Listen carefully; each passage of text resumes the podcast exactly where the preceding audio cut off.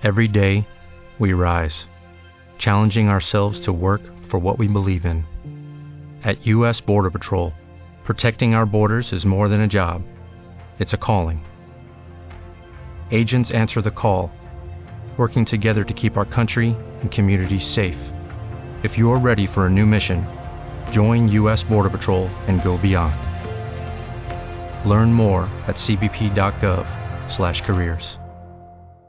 Judy was boring. Hello. Then Judy discovered ChumbaCasino.com. It's my little escape. Now Judy's the life of the party. Oh, baby, Mama's bringing home the bacon. Whoa, take it easy, Judy. The Chumba life is for everybody. So go to ChumbaCasino.com and play over 100 casino-style games. Join today and play for free for your chance to redeem some serious prizes. ChumbaCasino.com. No purchase necessary. Void where prohibited by law. 18 plus terms and conditions apply. See website for details.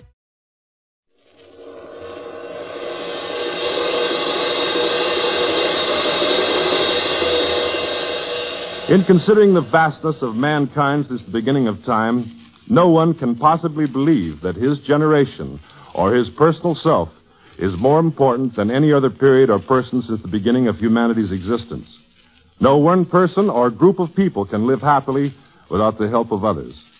Regardless of the differences of individual purpose, we are dependent upon each other. What I have stated so far is the philosophy that propels me, and without these things, I can see no reason for tomorrow. This is Frank Sinatra. The voice you just heard is that of an orchestra leader, the most significant figure of the modern jazz age, Stan Kenton.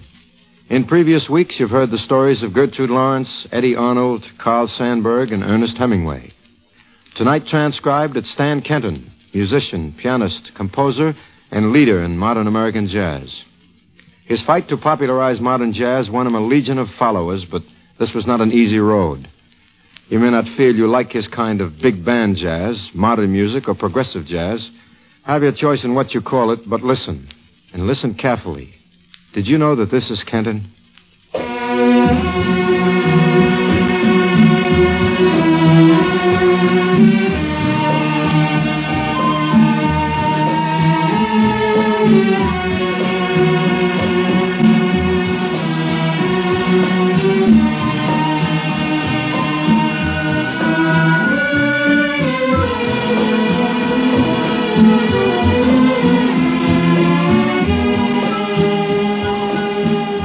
Are those who will flatly refuse to accept this entitled soliloquy as jazz.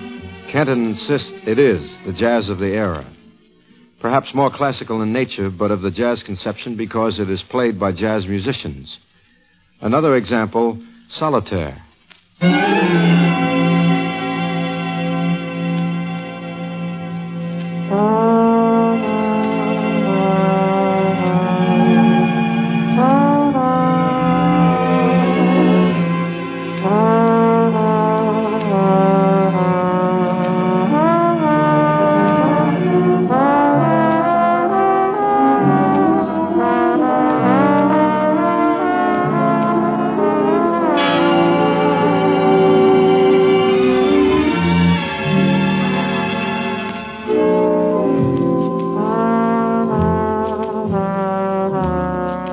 In every time, there are men whose special role it is to give expression to the spirit of their day. They become its symbols, each in his own field of art. Stan Kenton is such an individual, the symbol of a vibrant world that finds its voice today in jazz. His story is, in many ways, the story of modern jazz, and this musical era is his. There are many types and different likes and dislikes in music, and there are many different segments and sections of jazz music. There are those that prefer Dixieland music and ragtime, and there are those who said nothing can happen better for jazz after swing music. Then there are those that came along in recent years, the beboppers and the progressive fans. Until today, the modern end of the development of jazz is simply called modern music or modern jazz. It's a rather mystifying thing because somehow no one is ever able to describe it or give a justification for the music. It intrigues us. All we know is there's a wonderful feeling and a lot of excitement when five trumpets line up with five trombones, five saxophones, and a rhythm section, and everything starts to swing.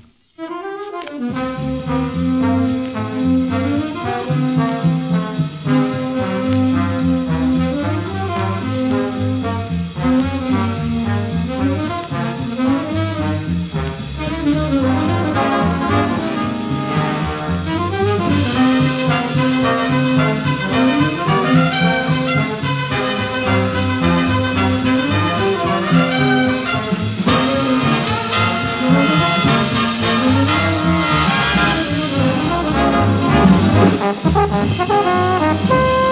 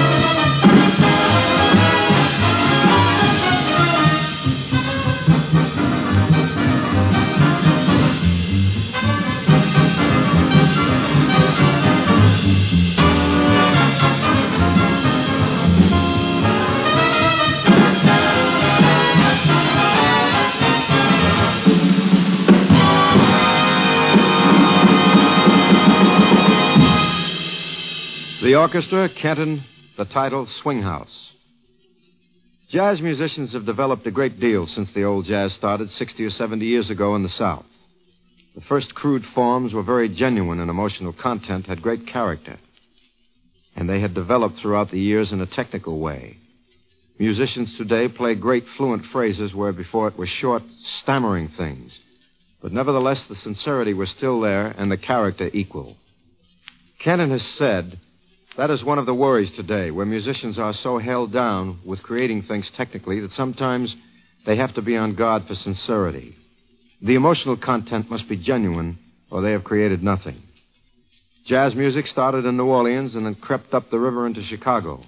And from there it spread all over the United States, and it kept spreading.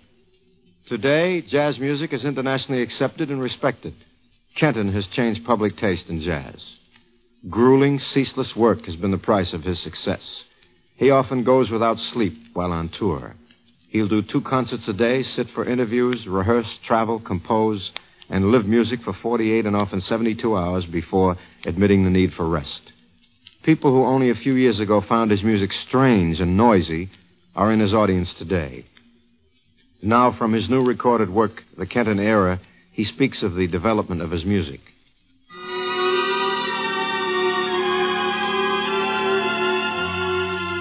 You know, in a comparative manner, the growth of the Kenton Orchestra has been in a small way a representative pattern in a certain period in the progress of jazz. And in the album of music to follow, you may see this pattern in detail as you hear the documentary evidence of all of our struggles to grow from then until now.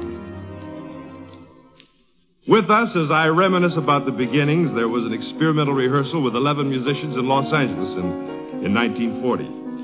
I believed in the musicians I had called, and they reflected enough positive reaction to the music I had written to, to urge me further. At the top, there were bands like Benny Goodman, Glenn Miller, Artie Shaw, the Lunceford Band, and of course, uh, Duke Ellington. In our first public appearances in 1941, our jazz, like that of the big names, was fitted into dance music. You know, in that era, people stood and listened or they danced, because none of the jazz at that time was too complex rhythmically for dance music. It was the beginning of the jitterbugs, and they, as well as most of the dancers, they liked to beat. So at the Rendezvous Ballroom in Balboa Beach, California, with men like Jack Ordean, Red Dorris, Chico Alvarez, and Howard Rumsey, we played a music that sounded like this.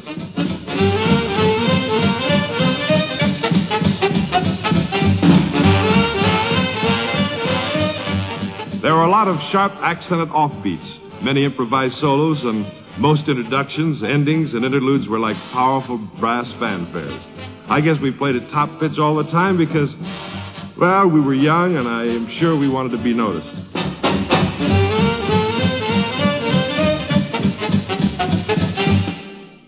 Three years followed this, with not much progress musically or otherwise. We, like all other young jazz orchestras, were either too loud, too fast, uh, too slow, or Worse yet, what we were playing sounded like nonsense because there were no popular songs and we were very short on hit parade material. We made many trips from the Palladium in Hollywood to the Meadowbrook in Jersey, the Panther Room in Chicago, and stops in between.